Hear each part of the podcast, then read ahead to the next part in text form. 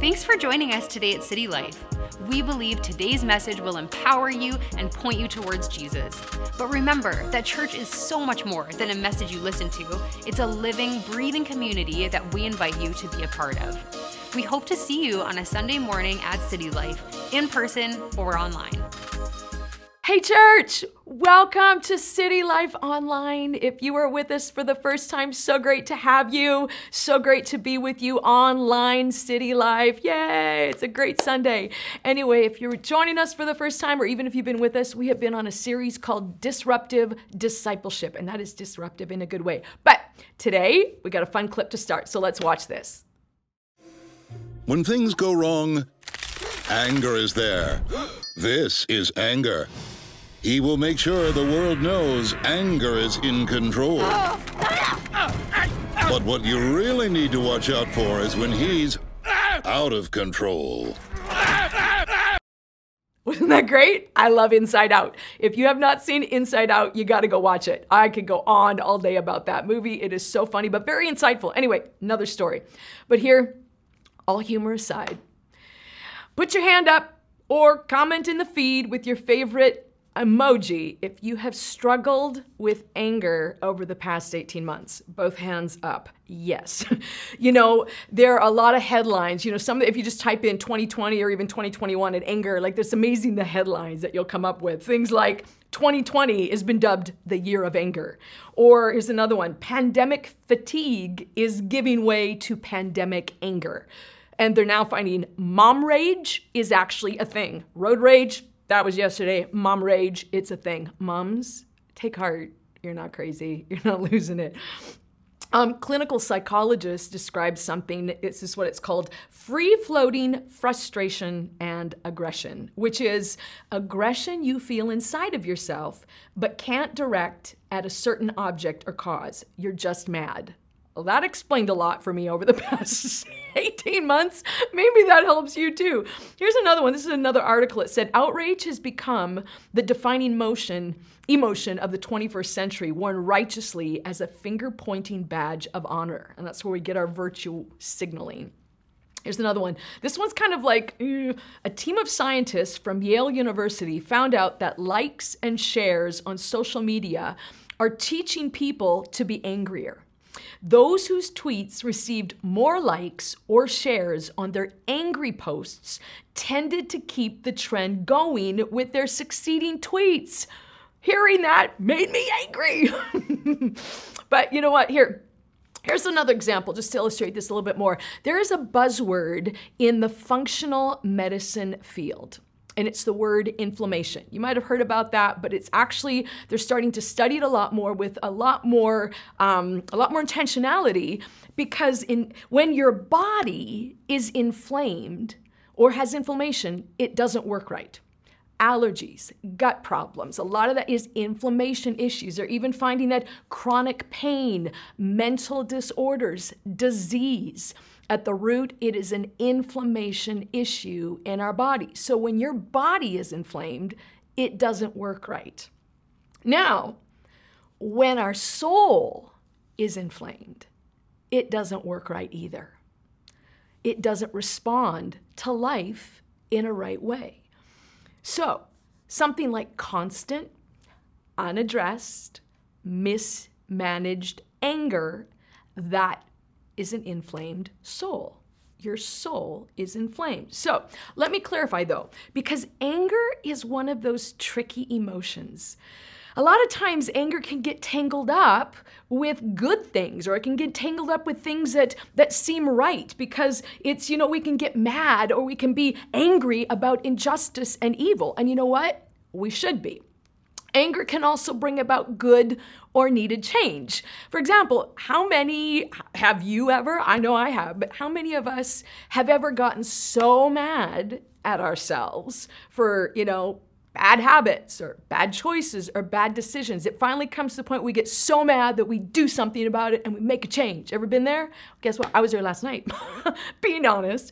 But it was very, I just got so mad at myself, how mad I was getting at what I was reading on all my social media feeds. You know what I did? I went and unfollowed a whole bunch of accounts. Now, to be clear here, don't be upset. Wasn't any personal accounts, nobody from church that I unfollowed. It was all people that are just, people don't even really know. But I just thought, this is crazy. You know, when it comes to anger, Jesus got angry. He got angry. He got angry at unbelief. He got angry at sin. He got angry at sickness. He got angry at injustice. And, and he got mad. He got so mad once he flipped tables. I cannot wait to see that scene in the Chosen T V series. I hope they do that. But Jesus expressed anger. You know what? Maybe you were in an environment where showing emotion, whether good emotions or even, even not so great emotions or something as intense as anger, maybe that wasn't encouraged. And anger itself isn't sin. See, there's a word in the Bible that is used for a good kind of anger, and it's the word zeal. Have you ever heard of that word? Zeal. It's not a real word we use in our common language today, but it is a word that's used in Scripture. And this word zeal, it was used to describe a good kind of anger, a passion so intense that you were burning or you were you were on fire. You know, you're on fire. You were passionate. You were zealous. I'm so zealous. And, you know, David, he, in the book of Psalms, he said, zeal for God's house consumes me. You know, it's good to be zealous for God's house. Another character in the Old Testament by the name of Jehu. He was once he was once talking to, he was in a chariot and he was going furiously after a wicked queen. And there was a guy that was coming up to him and he said, come and see me. He come, and he says, come with me and see my zeal for the Lord. You know, we can be zealous for God. Even in scriptures, it, it describes God's zeal as being the zeal of the Lord will do this. You know, in the New Testament, Paul talks about leaders leading with zeal. You know, it's good to be passionate about things. We need passion because passion or zeal is contagious in a good way. Just think about when, you know, you wanted to do something right or do something good and you got really excited about it. You know, moms, maybe you do this with your kids. You, you know, the room... Their rooms need cleaning. The house needs cleaning. You can, come on, let's clean the room. Let's make it fun. I used to do this with my kids. And then it would change everything. They would get excited too. But, but anger can be a positive thing. But an anger in the soul that's not managed rightly becomes an offended soul. Anger in the soul that isn't managed rightly becomes an offended soul. And, you know, I think our culture today is this. We see it so much in in in everywhere, you know, in our news, even around us. And I think even the, the current circumstances that we're in and the current environment of our world right now that is so filled with fear and polarization, there's this there's this constant state of anger and offense. And it's so easy to get offended and so easy to stay angry. So what is our response? What is our response, whether we're Jesus followers or not, but, but especially for those of us that would call ourselves followers of Jesus, what is our response to the division that we either see or we come across? What is our response to the cancel culture in our world? What is our response to the polarization? What is our response to the anger and the, the just the eruption, the inflamed state of the world that we live in? Are we contributing to it? Or are we diffusing it?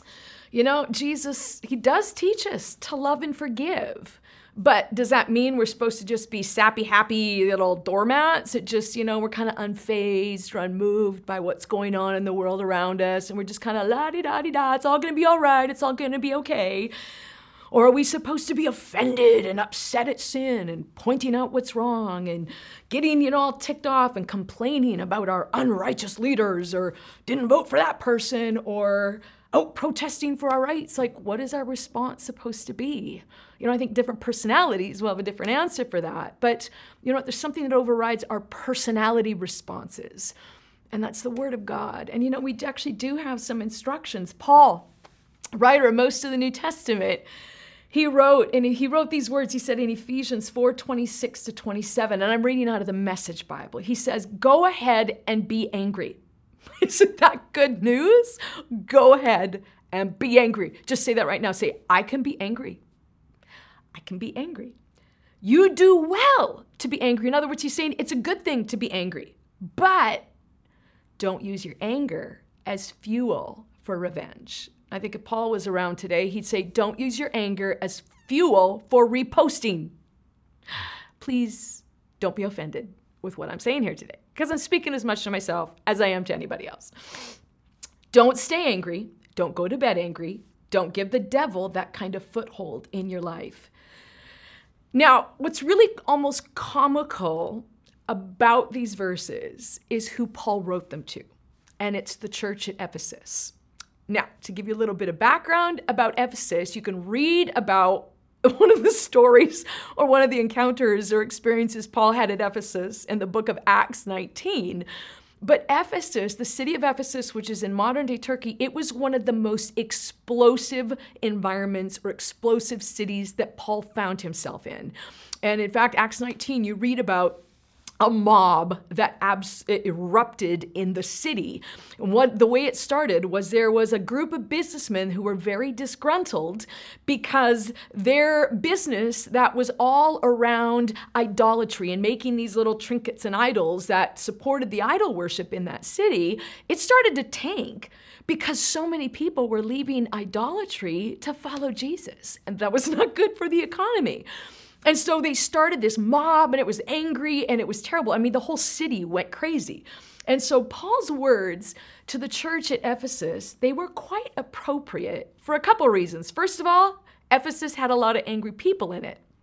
But the second reason Paul's words in Ephesians four are really appropriate is because it was he was warning the church not to retaliate in kind. See, the church at that time in Ephesus was getting blamed for the bad economic issues. The church was getting blamed for a lot of things. They were getting blamed for creating problems with the Roman government who was ruling in Ephesus at the time, because it was the church, they were being blamed for disrupting life, as the Ephesians known it. The, God, the, the message of the good news of Jesus was changing everything. It was transforming lives. People were getting free. People were leaving behind these empty practices of idolatry that weren't doing anything, and they were giving their lives to follow Jesus. And that was disrupting life as they know it. So the church was getting blamed for things. And it would have been really easy for the church, and maybe even an appro- maybe even appropriate in some ways, to respond to the accusations with the same kind of force or the same kind of anger, or the same kind of retaliation, or even to let that anger fester and turn into offense. And see, anger can become zeal, or it can become offense. It all depends on what or who we lean into when it's triggered. See, earlier in Ephesians chapter four, Paul is writing this at the beginning, Ephesians four one. He says, as a prisoner of the Lord, I urge you, live a life that is worthy of the calling that he, God, has graciously extended to you. Be humble, be gentle, be patient. This next verse's words are hard. Tolerate one another in an atmosphere thick with love. Oh. I'll say that again. Tolerate one another in an atmosphere thick with love. Goes on in verse three. Make every effort to preserve the unity the Spirit has already created. Wow. Make every effort to preserve the unity the Spirit has already created. Are we making every effort to preserve the unity in our conversations, in our posts, in our thoughts? Ah, that's a hard one. Make every effort to preserve the unity the Spirit has already created with peace binding you together. Jumping down to a couple more verses, he says in verse twenty-one, if you've heard Jesus and have been taught by him according to the truth that's in him, then you know to take off your former way of life. Look, listen to this. Your crumpled old self, that dark blot of a soul, corrupted by deceitful desire and lusts, and take a fresh breath and let God renew your attitude and spirit. Let God renew your attitude and spirit. See, when we're angry, do we lean into God and allow the Holy Spirit to give us a new and fresh attitude, a new mind, new thoughts, a new attitude? Or do we lean into and let that crumpled old self, that dark blot of a soul, loose? It's really a good question to ask. I know here's another important question I think it would be good to ask ourselves. Is the way I'm handling my anger, is it really effective? Is it making me more like Jesus? Or is it making me more morally superior? Let me ask that again. Is the way I'm handling my anger making me more like Jesus? Or is it making me more morally superior? Those are hard questions to ask. I know this is so challenging because when we see wrong or we see sin or we see what we would consider unjust or injustice, we do want to react. It's that natural thing. We might think that my anger is a righteous anger, and we think it is because it's our anger. But is it really righteous anger? Or here's another hard question. Is it self-righteous anger? Is my anger really righteous anger? Or is it self-righteous anger? Because if I'm truly righteously angry, am I as angry about the own sin in my life? See, I can get very critical about someone else's bad language, but ignore my own spiritual pride. Or the other way, you know, I can judge somebody's sexual sin and ignore my own gluttony, or greed, or selfishness, or maybe the other way around. I can judge someone else's lifestyle choices and ignore my own sexual sin. You know, it's so easy to think our anger is justified because it's our anger. But see, I think it's so important that we ask ourselves, do we want to make a point, or do we really want to make a difference? Do we want to make a difference in the world around us? Do we want to bring in a different atmosphere, a different way of thinking, a different way of being, a different way of expressing, a different way that is, you know, making the world a better place where, you know, it's bringing more of God's love and peace and joy and hope into whatever setting we're in, whether it's real life or virtual life or online or whatever it is. So, how do we learn to let go of anger and overcome being offended? Number one, here's some practical things. How do we let go of anger and overcome being offended? Number one, remember people are broken. People are broken. Paul gave some great perspective to Timothy in Second Timothy three, verses two to four. He said, you see, the world, Timothy, will be filled with narcissistic, money-grabbing, pretentious, arrogant, and abusive people. They will rebel against their parents and will be ungrateful, unholy, uncaring, cold-hearted, accusing, without restraint, savage, and haters of anything good. That's pretty brutal. Listen, this is the next part. Expect them to be treacherous, reckless, swollen with self-importance, and given to loving pleasure more than they love God. Man, expect them to be. That's pretty intense. Expect them to be. In other words, this is what humans are. This is what we are. We, we need to stop being shocked when people around us let us down, do stupid things, say stupid things, when people forget, when people don't show up, when people are ungrateful or unthankful or post something we don't agree with or that's hurtful. And, and this isn't to say that any of those things are justified or excused. That's a completely different message. This is about our response of being able to remember that people are broken.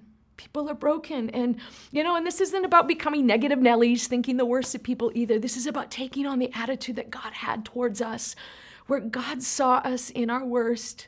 He saw our sin. He saw our brokenness. He saw our failures. He saw our stupidness. And he loved us anyway. He got close. He put skin on and he moved into the neighborhood to be with us. And he He loved us anyway. He didn't expect for us to change and because we couldn't, but he did for us what we couldn't do. Is he died to free us and make us into and make it possible for us to live as real humans, humans that would reflect him in everything. You know, Jesus, he was never shocked by people's failure, whether it was the crowds who wouldn't leave him alone when he was trying to grieve his cousin's death, or, you know, the disciples who right after Jesus told them he was going to go to the cross and suffer and die. James and John had the audacity to say, what? Oh, that's bad. Hey, Jesus, by the way, do you think you could give us special seating on either side of you at the throne? You know, or even Peter. You know, he was like, Lord, I'm yours, Peter. I'm your man. I'm with you forever. I'm going to die with you. You know, in a few, you know, short time, he was, he lied. He betrayed Jesus. He totally abandoned him. And you know what? Jesus, he didn't quit his small group. He didn't post a rant on Facebook or a virtual signaling meme. He forgave and kept loving Peter. He forgave and kept loving the disciples. You know what? We need to remember that people are broken. And here's the second thing that we can do. We need to grow in our gratitude for God's grace. You know, Ephesians two, eight, and nine, it says this, for it's by God's grace that you have been saved. You receive it through faith. It was not our plan or our effort. It's God's gift, pure and simple. You didn't earn it. None of us did. So don't go around bragging that you must have done something amazing. You know, lift your hand if you've never sinned. My hand is so not down. In fact, I'm tucking it far away because I know that's not the reality. And, you know, Jesus asked that question or made that statement once when, you know, a crowd of very angry people who were very right in their anger because they brought a woman who'd been committing, who had been committing adultery. She'd been caught in the act. She, they were, they brought her to Jesus, and legally they had the right to stone her. In fact, they had a whole bunch of rocks and they were ready to stone her. And they asked Jesus, what should we do? This is what happened. She was caught in adultery. The law says she should be stoned. The law says this is the way it is. And you know what Jesus' response was? He says, he who is without sin, cast the first stone. And you know, I wonder what stones we need to let go of.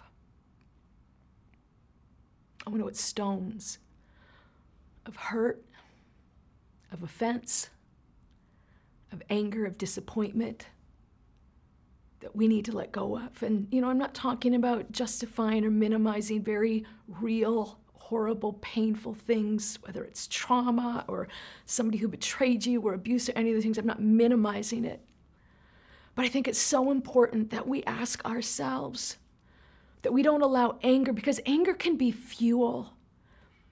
And are we hanging on to anger? And are we allowing anger to fuel injustice and just make us madder? Allowing our soul to stay inflamed. See, anger has a way of justifying our right to hang on to the stone. You hurt me. You hurt my kid. You let me down. You voted for the wrong party. Your view on masks is wrong. Your view on vaccines is wrong. Your view on this is wrong. You're spreading false information. You let me down. Like, oh, the list goes on. We all have a right. Anger has a way of making us think we have a right to hold on to our stone. And you know what? The le- the crowd had every legal right to stone the woman, but this is what Jesus, he offered another way. He said, drop the stone. Because you know what happens? If you hang on to too many stones, you'll sink. And that's exactly what offense does to us. It sinks us. It weighs us down. It weighs down our soul. And see, you know, this is what forgiveness means. The word forgiveness literally means to let go and drop. Because see, if I hang on, I shouldn't have dropped my rock because I need my rock. Pretend this is a rock. If I hang on to their offense, if I hang on to that thing, it's becoming part of me. I need to let it go. I need to drop it. And that's exactly what Jesus was inviting, was what he was showing, what, what the other way that he was offering. What rocks do we need to let go of? What rocks do we need to let go of? See, Jesus never called us to be right. He called us to love. He called us to grace, and that's what disruptive discipleship involves. It involves disruptive grace, a grace and a kindness and a forgiveness that is so hard and doesn't make sense sometimes. But it's a grace that releases what we can't fix out of our own strength. It releases the healing life and power of God. And you know what I want to do? I want us to pray. I want to ask you to close your eyes. And I want you to think about what rocks you need to let go of. And I want to pray for you. I want to pray for us. Because we can't do this just in our own strength. Forgiveness is a choice. But we need to make that choice. And God has given you his grace. It is by grace. He's already given you that grace that we are saved. It's not something we do to earn it. He's already given you the grace that you need. And so I want to invite you to pray. Can you pray this with me? Say, Jesus, as hard as this is, I trust you. And I thank you for your grace that's shown to me, where you've forgiven me more than I ever know. And Jesus, today, I choose to drop my rocks. And I want you to just take a moment, and I want you to name it specifically. What is that rock? The rock of disappointment. The rock of I wasn't appreciated. The rock of they let me down. The rock of they betrayed me. The rock of I have a right to this. Whatever that rock is, to say, Jesus, I let go of that rock. And I put myself in the place of receiving your forgiveness, of receiving your mercy, of receiving your grace. And Jesus, I follow you. I say, Jesus, I need you, I want you, and I follow you afresh today. Thank you, Jesus. Amen. We hope today's message encouraged you. If you want to take your next step in saying yes to Jesus, you can always contact us at c t y dot l c slash next step or fill out the next step section on the City Life app. It's an honor to play a small part in what God is doing in your life. We look forward to connecting with you soon.